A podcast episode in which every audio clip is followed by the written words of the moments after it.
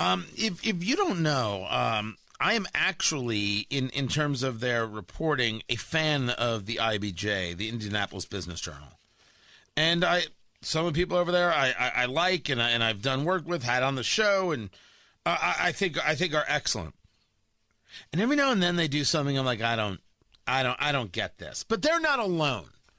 I only bring them up because they put out this this issue, Business Cares, Diversity, Equity, and Inclusion. I said, "Oh, good lord." But if you're a business journal and you're reporting on what people are doing, well, then I, that's what you report on.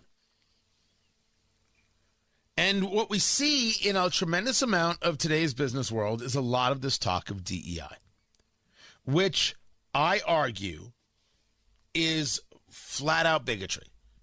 I have made the argument before. I'll gladly make it again. I'll take on all comers on the subject. DEI is not about inclusion. Equity is certainly hate and certainly isn't about diversity of thought.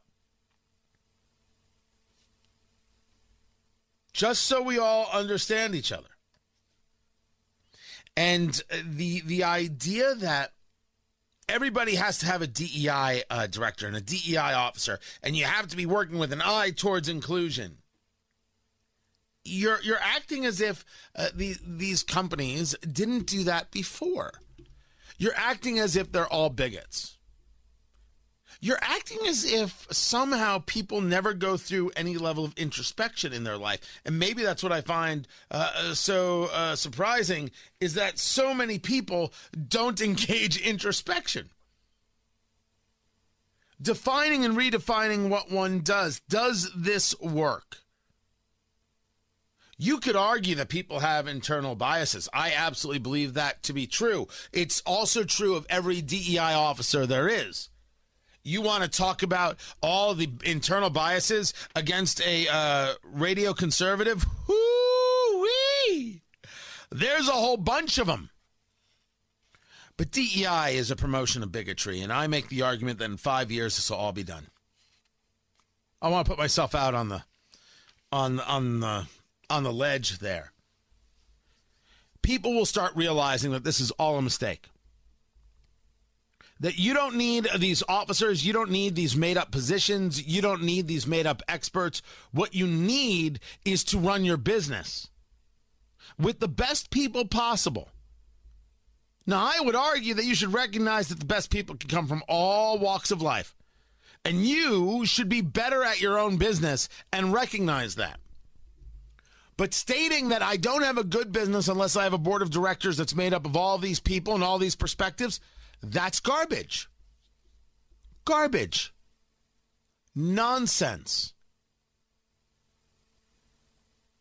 I share with you a story about South Africa.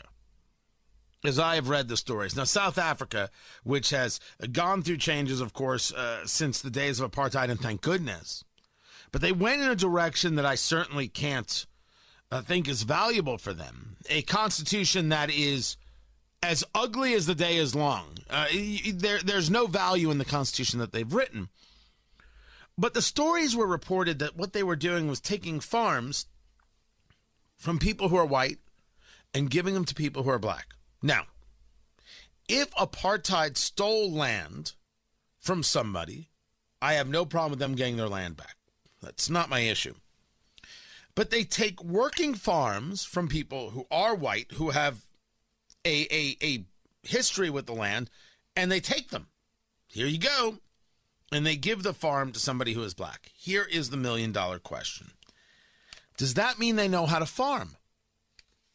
If someone were to hand me a farm and say, Tony, here's your farm, um, whatever they were growing, we're all screwed because I'm not a farmer. Not a farmer. You can't just decide you're going to engage in equity by giving so and so a farm if they don't know how to farm. And any business that wants to hand over their business to someone who doesn't know how to farm, if they're in the farming business, won't be in the farming business anymore. You can't have somebody on your board because they fit a certain profile. And you shouldn't have anybody on your corporate board that can't help the business grow, build, you need to have people who can help you. You need to have people who have connections and insight in all sorts of things. You need to be thinking far better, defining and redefining what you do every day. DEI goes absolutely against that. It isn't about defining and redefining. It's about making sure you have the right mix of woke to make sure somebody else doesn't attack you for not having the right mix of woke. DEI officers are these human shields to say, see, we care. Dear Lord, I am surprised that this doesn't play every time a DEI officer walks into a room.